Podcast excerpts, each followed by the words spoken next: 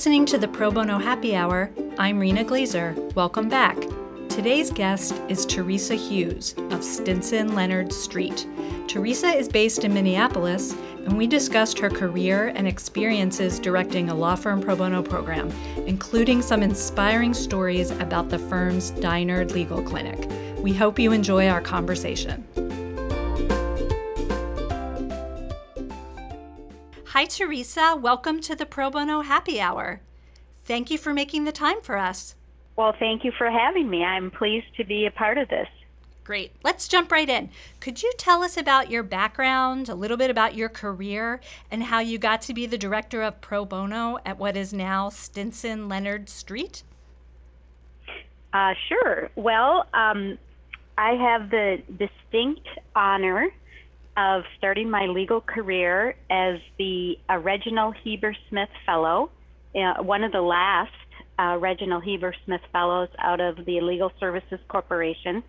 And that was, uh, for those who are maybe too young to know what that fellowship is about, it was part of uh, President Lyndon Johnson's War on Poverty, where he sent young lawyers out um, into either the inner city uh, distressed neighborhoods or out to rural areas. And so I was one of the rural area uh, legal aid lawyers that started in the mid eighties, working for legal aid in northern Minnesota as a family law attorney. And I also um, worked as a public defender in, in Ramsey County here in Minnesota.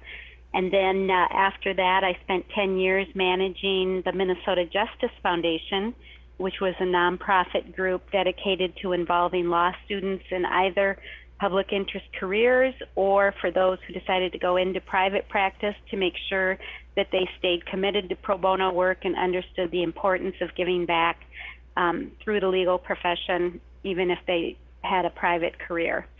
So I did all of that, and then one day one of my former board members from the Minnesota Justice Foundation called me and said that the law firm at that time of Leonard Street and Deinard was looking for a pro bono director, and would I be interested? And um, initially I really wasn't interested until I found out that there was a legal clinic that was managed and um, funded and uh, directed by the law firm in the Phillips neighborhood of Minneapolis, which was one of the poorest neighborhoods in the Twin Cities. And so um, that, along with the opportunity to work with a law firm that had a strong, vibrant pro bono program, lured me into out of the public sector and into the private sector to serve as the pro bono director at, at Van Lennon Street and Deinard. That is awesome. And we, we are going to come back and talk a lot about that clinic for sure. Um, and I'm excited to learn that you were a Reggie. I don't think I knew that, or if I did, I had forgotten. That's that's amazing. I am. So before we pivot and talk more about the firm, what in your background or life experience motivated you to pursue a public interest pro bono career?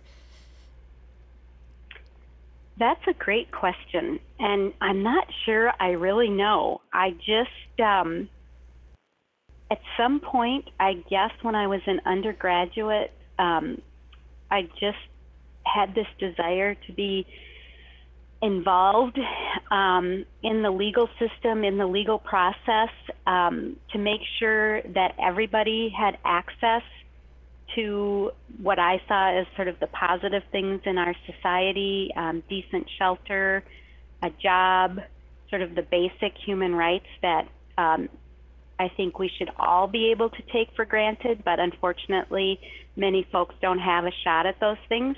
And so initially, I think I always thought that um, I would go uh, the political route, and my original um, focus was to go to Washington, D C and work on someone's campaign or work in the office as a staffer. And then somehow I got swept up into law school. And then once I was there, of course, I realized that this was really an important tool for me to um, kind of pursue my dream of, you know, being a part of this system that would make things more equitable for folks.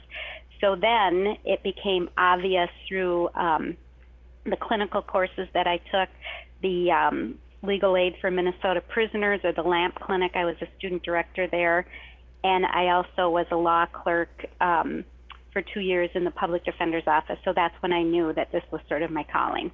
So there, so then the Reginald Heber Smith Fellowship was sort of the logical step out of law school and into practice. Social purpose work comes in all forms, and I think that's something that we learn over the course of our schooling and career, that there are many ways to live our values. Um, we'd like to learn more about the firm and the firm's pro bono program. Could you give us an overview? Sure. Um, well, Stinson Leonard Street is a mid-sized uh, law firm. Um, we we were sort of born um, three and a half years ago out of a merger between a law firm in Kansas City, Missouri, um, Stinson Morrison and Hecker, and then the law firm in uh, Minneapolis, Leonard Street and Deinard. And so those two firms came together in January of, of twenty fourteen, and um, so two and a half years ago. And we now have um, eight offices, or no, excuse me, we now have offices in eight states and, and also an office in the District of Columbia. And so we're a civil litigation law firm, and uh, that's kind of our background. And um, and then being present in all of those states, um, and the firm, you know, having signed the Pro Bono Challenge shortly after we merged, provides us with a platform to carry on, you know, our pro bono mission in even a broader uh, arena than either firm was able to do when we were separate. Well, thank you for acknowledging the challenge and also D C's lack of statehood. we're, we're here in D C, so we appreciate that, that accuracy. Um, let's talk a little bit about the current um, structure of the firm's pro bono program. Let's talk about your role as the director of pro bono and how you spend your time.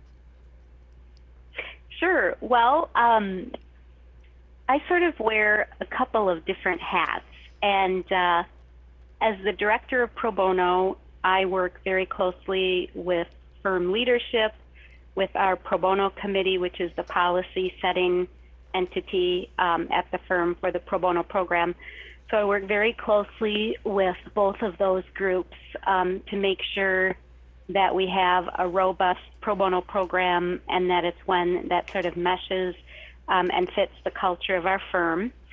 Um, I also uh, manage our pro bono director, who's in our Kansas City office and who is primarily responsible for the day-to-day pro bono operations in our Kansas City, Saint Louis, Wichita, and Omaha offices. Um, but I also, being a bit selfish, have not um, given up my role as the primary contact at the firm's um, legal clinic in the Phillips neighborhood in Minneapolis.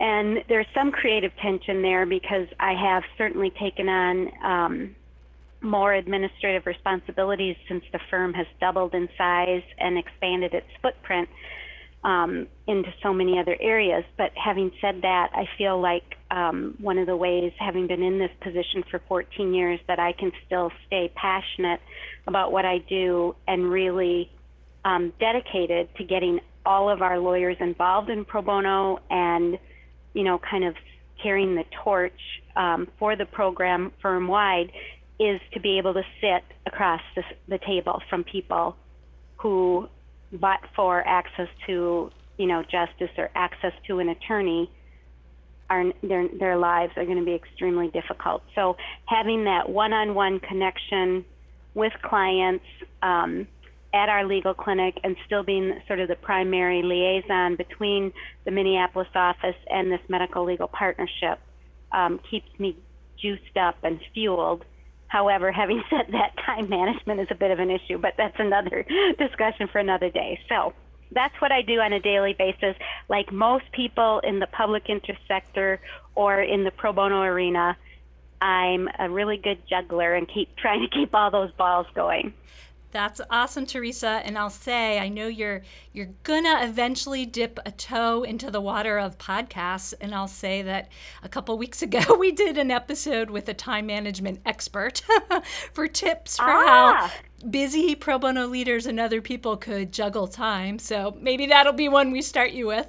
But um, one of the things I think that we all need is to carve out time to do something that we feel passionately about. That gives us energy, that feeds our soul. And so time that you get to spend on the clinic does that. It is valuable, even if there are a million things pulling at your attention. Finding things that really speak to us are worth it, you know, and, and pay off in, in effect, in, in increasing our efficiencies and, and also in our personal and professional satisfaction. So she would endorse what you're doing. Well, thank you. That's good to hear. And to, I guess, answer sort of the second half of your question in terms of the structure of the program. So, um, you know, we have a pro bono committee that's made up of attorneys from all of our larger offices. So it's a very uh, large committee, twenty-two people. But since it is more of a policy group, and also it's really where we kind of come together to talk shop, and the offices report on what they're doing and what their challenges are. It it kind of works having this large group. And then um, the two committee co-chairs oversee sort of the broader, you know, larger topics. I mean, they're my go-to people. Having said that, um, I also report to our deputy managing partner, Allison Murdoch, on anything, you know, of significance, and then our C O O. So we're all sort of in this together, and then the pro bono manager reports to me. Is there anything that you wish you could be doing more of if you had infinite time?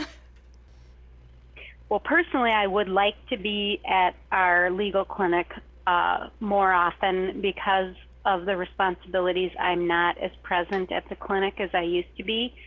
Um, having said that, I've I've got a plan for hopefully being able to move one of our um, staff attorneys, uh, a portion of her time um, into the clinic, and she's um, fluent in Spanish, so that'll be great in terms of our Latina clients.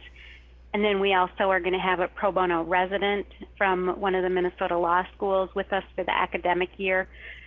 And so I need to work around sort of the supervision pieces of that, but I also am envisioning that that person will also be able to provide more sort of feet on the ground at the clinic. So so that's one thing. I wish I could be more present at the clinic because um, I'm always there when they call and need me, and I need to meet with clients. But as you know, um, a lot of sort of business development, for lack of a better word, even in the pro bono arena, um, is when you're present. People are like, oh, I've been meaning to ask you about this, or, oh my gosh, I just saw a client yesterday, and here's their issue. What do you think? And so, you know, just seeing me sort of, or somebody from our firm, jogs their memories. So, um, so that's what I wish we could do more of for me personally. Um, in terms of the firm, if we had unlimited resources, um, I would love to see us um, establish some type of medical legal partnership in at least our larger offices, which would be um, Kansas City and Saint Louis are really our, our largest offices. Um, and then I think it would be also, well, we are actually developing more transactional pro bono work, but if I had unlimited time, I'd like to dedicate um, significant resources to that as well. That's a great segue, I think, an opening to talk more about the clinic. For listeners that may not know, this is such a pioneering example of the ideal values and power of pro bono, right? This, this medical legal clinic that you established in nineteen ninety-three, was it? The firm established it, so it it's of long standing. Could you tell us a little bit about the background, the history, the idea behind it? Sure, I'd be happy to. Um, well, the clinic predates my arrival to the firm. Um, I didn't join uh, then Leonard Street and Diner till two thousand two, and the clinic, as you mentioned, was launched in ninety-three.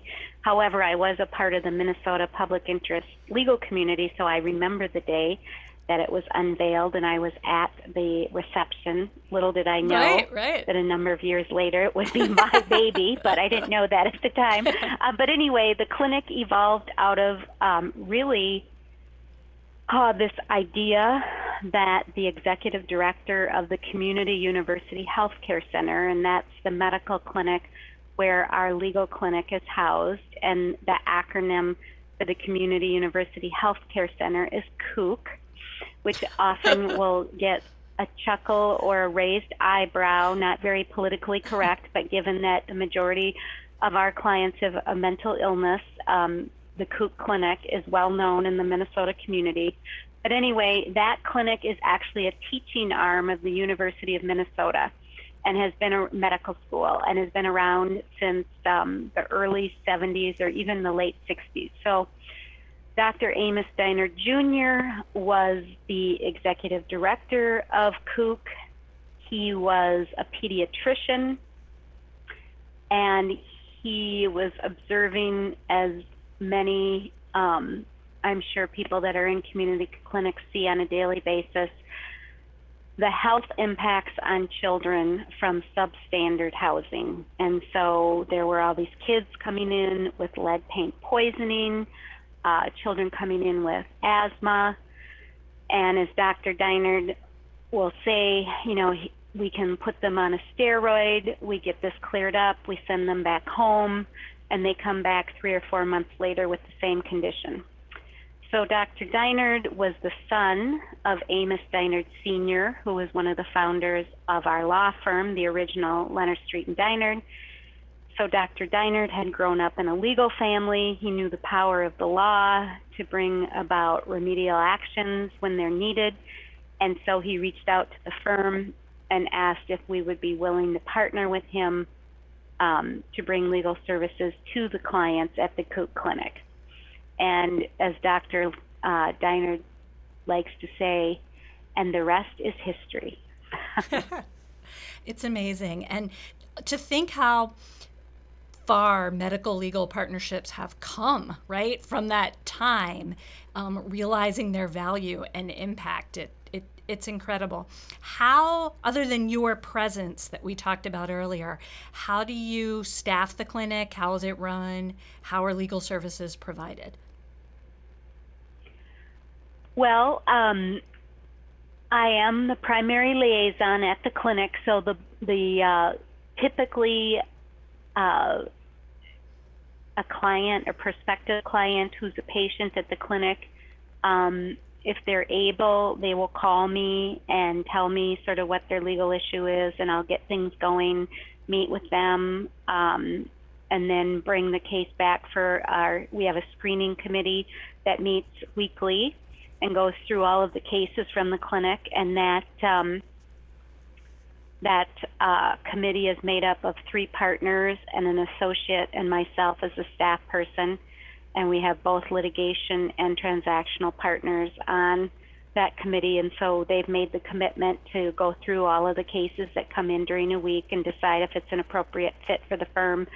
And then we sort of talk about who we think in terms of our attorneys might be the best fit um, for the case. We have all of our attorneys actually firm-wide, divided into public interest pro bono practice groups, but also in the Minneapolis office, given the unique needs um, of the patients at the C U C clinic, we have all our Minneapolis lawyers, which is about two hundred, um, divided up into various uh, public interest practice groups. So anyway, that's one way the cases come, is through me, but then um, we also uh, the doctors and the nurses will also often call me and uh, refer patients to me, and I'll meet with those individuals. But it, that is, as I mentioned, one of the sort of challenges is I am sort of the, the gatekeeper, the main entry point into the into the firm. Um, all of our lawyers meet at the medical clinic with their clients. That's part of our commitment, is getting out into the community and meeting the clients um, where they feel most comfortable. Um, sixty percent of our, our clients um, do not speak English as their first language. So of course, the interpreters, case managers, social workers at the clinic are key, not only in terms of being able to make the, com- the client feel comfortable when he or she meets with an attorney, but also they're the interpreter for us so we can communicate with our clients. Um, so that's kind of how the cases come and, and how the, the clinic works. And then once the, you know, the lawyer takes on his or her case, then they run with it and they're responsible for, you know, meeting the client and going to court with the client and doing whatever they need to get the client's um, goals um, satisfied. What's the volume like in terms of either cases screened, whatever your metric is, per week, mm-hmm. per month, and a, a, you know, what's, so people could have a sense of sort of the, the caseload? Sure. Um, I probably meet with about two hundred people a year. Um, and in the past, I've had a paralegal that's assisted me in some aspects, and right now I don't have that. Um, But um, so I meet with about two hundred people a year, and we um, represent, it's almost all full um, full rep. So I do the advice piece, like, uh, I mean, I can do the advice only piece for clients who either need a referral, or it's sort of like an interpretation of their legal document, or, you know, whatever. But full rep, it's about um, ninety to one hundred clients a year get full representation from an attorney at the firm. And what are the range of legal issues that you're working on? Just some examples. Yeah, I mean, I like to call them the big four, um, although that's changing because there are a couple more that are emerging, so it might soon be more the big six. But the big four would be family law, and that includes custody, divorce, child support, and orders for protection or domestic violence. Um, then we do immigration, um, which includes uh, U and T visas, citizenship, um, legal permanent residency, some family reunification, DACA when it was hot, um, you know, sort of all that. But a lot of it is um, green cards and citizenship. And then the third um, piece would be public benefits, so Social Security work. And then the fourth is housing, landlord, tenant, and that type of thing. But the two sort of emerging areas are um, clearly criminal expungements, in terms of there was a new new law in Minnesota in January of twenty fifteen that added a number of, um, the statute changed so that now crimes that in the past would not have been expunged can be expunged. So that's created a lot more volume. And then just a lot of consumer debt issues. And if we don't conflict out, you know, from our billable practice, we certainly will help people in that area as well. It's kind of a full service clinic. Obviously, we don't, well, we don't do criminal work, and we don't do anything that would be fee generating, because we've always been very respectful of the fact that we don't want to be taking business away from smaller practitioners in the community, you know, if, if it's a fee generating matter. Right. Who could, who could do the work at their own rates? It may not be your firm's rates, but there are paying lawyers available who, who could do the work. Um, and the client could support that. Um, are there key elements or lessons learned that you could share for how you've been able to sustain this clinic over so many years? I think people find sometimes with pro bono projects of long standing that there becomes fatigue or inertia, or interest dies out, or circumstances changed. But one hallmark of this now has just been its longevity. Um, are there practical things or leadership things or other aspects to the way this this clinic has just been so incredible for so long that you could share? You know, I think about that a lot, and I'm, you know, I, I think it's sort of a number of things. I, I, I do think, um, especially historically, the fact that um, the firm sort of owns that clinic. I mean, it's known as, you know, the Deinard Legal Clinic. Everybody in the Twin Cities understands that it's it belongs to our law firm. It's not a clinic that, you know, our lawyers take one or two days out of the month, you know, to go and staff, which we certainly do. And those are great opportunities. And I'm in no way, you know, belittling that type of, of work. And as I said, you know, we participate in other clinics that way as well. But I think, you know, it's our clinic. Um, every new lawyer that comes to the firm is, understands that it's something just a little bit different than any other type of pro bono work that he or she might do, because the firm founded it. The firm, you know, I guess, in, you know, does pay for it or subsidizes it to, um, and there is that, you know, historical tie from our original founders, at least for the Minneapolis office, um, and the original medical founder. There's that sort of family tie and, and sense of pride. And it is, it's just this feeling like, um, oh, it's the clinic. I mean, everybody at the firm just refers to it as the clinic. And so if I send around a case that I'm having trouble staffing, you know, lawyers will jump in and say, well, I'm really busy right now, but since it's the clinic, we can't say no. And they, and we could say no, but they mean we don't want to ever say no, um, if it meets our criteria. And so they just step up to the plate and do it, because there's this sense of ownership and pride, um, that just kind of is passed down from every generation of lawyer to the next. So I think pride and skin in the game can really make a difference as these projects become the connective tissue that glue our lawyers together and part of our identity, right? It sounds like it's part of the office and firm identity. It's it's incredible.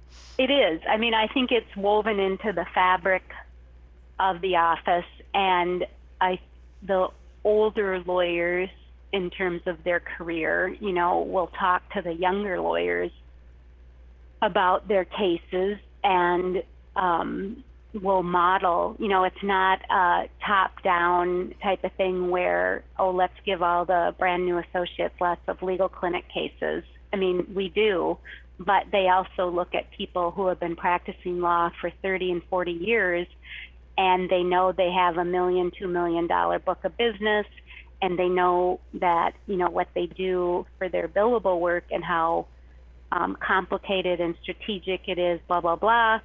And yet they still model the commitment of, I will step off my, you know, billable practice um, platform and go over to family court and represent, you know, a battered woman in her order for protection hearing or her custody hearing or whatever. And so that that kind of behavior is modeled um, beyond just sort of, you know, you got to walk the walk, right? Not just talk the talk.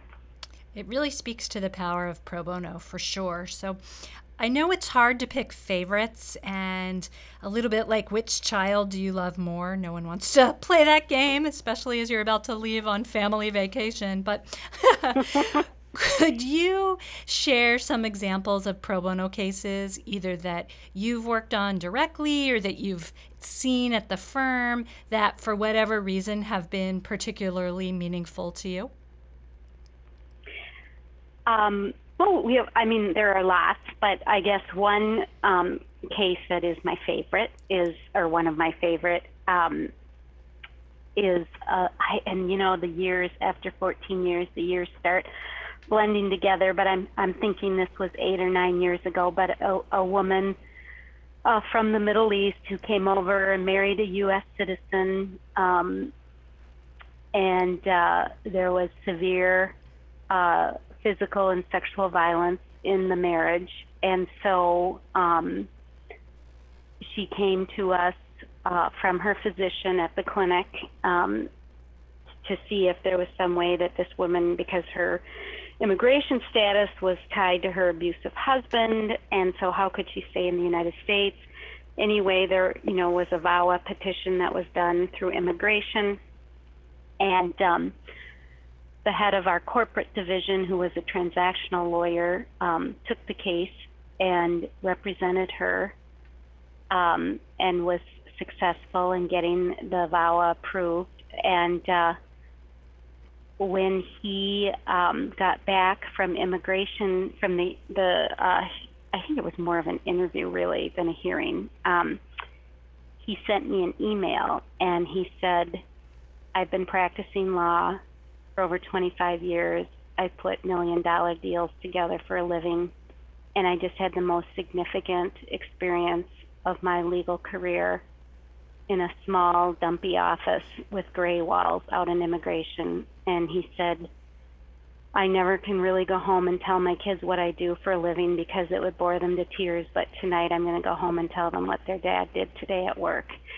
And he thanked me and, and just said it was, it, he was just so um, humbled by that experience. And so has now stayed in touch with this client over the years. And, you know, she now is a U S citizen. She has a job. She owns her own home. She has a college degree, and she and her son, who she was pregnant with at the time that we did the V A W A, um, are, you know, pursuing their lives in a healthy way. And so that's like one of my favorite stories because, you know, he wasn't some big immigration expert. He wasn't even a litigator. He just availed himself of the resources in the public interest community, had a mentor, and he just figured it out and got it done, and he was able to have this lasting impact on this woman and her son's life and form a new friend. So it it doesn't always happen, but when it does, having these aha moments can just be profound.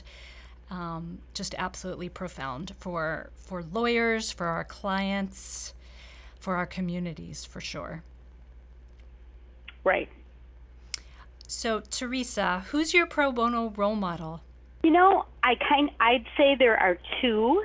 Um, one is a woman who's now been retired for a number of years, um, but her name was is uh, Nancy Kleeman, and she was the pro bono um, director. I, I really don't even remember her formal title because she's been um, retired now for probably eight or nine years. But Nancy Kleeman was with the State Bar Association. She was in, instrumental in working with folks here in Minnesota to get the I O L T A fund set up, the Legal Services Advisory Committee, um, a whole host of uh, of pro bono um, sort of mechanisms through the state bar that all of the public interest law offices and the large law firms with pro bono programs were able to um, utilize. And Nancy was the one that, that got um, the pro bono policy initiative going at the state bar, where the large law firms were challenged in nineteen ninety-two through, through the state bar to um, adopt uh, formal pro bono written policies. So it was under her leadership that so much happened in Minnesota. And so I worked with Nancy a lot when I was the executive director of the Minnesota Justice Foundation. And she, in her own personal time, would help me um, with all these grants. And um, we had a um, Learn and Serve America grant through the Clinton administration on um, uh, public interest in law school Uh, curriculum combined with service in the community, and Nancy in her own private time helped me with this grant, taught me how to administer a federal grant, et cetera. So Nancy, and then of course, I think everybody of my era, you know, Esther has been sort of a mentor to all of us um, and raised, you know, pro bono to the level where people were able to, you know, pursue it as a career and know that it was an important area of law that, that you could practice in or be involved in as an attorney. Well, thank you for saying that, and thank you for including Esther. It's a nice tribute to her. Um, so one last question before we get you on vacation. If you had a magic wand, what would you change about access to justice? Well, I mean, there'd be a lot of things I think I would change, but one thing I would change is I would fund legal services at the level that it needs to be and should be funded. So that would probably, if I had the ability to wave my wand, it would it would be to make sure that legal aid had the resources that they needed so that they could serve all people um, who had civil legal problems instead of one out of every four or whatever the current statistic is. I think that's still the stat. Wonderful. Well, Teresa, thank you so much for talking with me today. It was a pleasure discussing your career and the firm's pro bono program. Well, thank you. Uh, thanks for having me, and it was um, a lot of fun, and um, I look forward to uh, coming out to the Institute in March and, and learning more about what's going on on the national level. Thanks for listening to our discussion with Teresa Hughes, and thank you to Teresa for her time and sharing her expertise with us. Additional episodes of the Pro Bono Happy Hour can be found on iTunes and YouTube. Be sure to subscribe if you haven't already, and take a moment to leave a review. We'd appreciate the feedback, and it would help make it easier for other listeners to find the program and expand the conversation about pro bono and access to justice. Have you heard? The P B I Podcast Network is expanding with a new feed. Want to learn more about the world of in-house pro bono? Stay tuned for the premiere of our new program, which will feature chief legal officers discussing the importance of pro bono and equal access to justice. To learn more about the Pro Bono Institute, visit our website at pro bono inst dot org. Thanks for joining us, and we'll see you next time on the Pro Bono Happy Hour.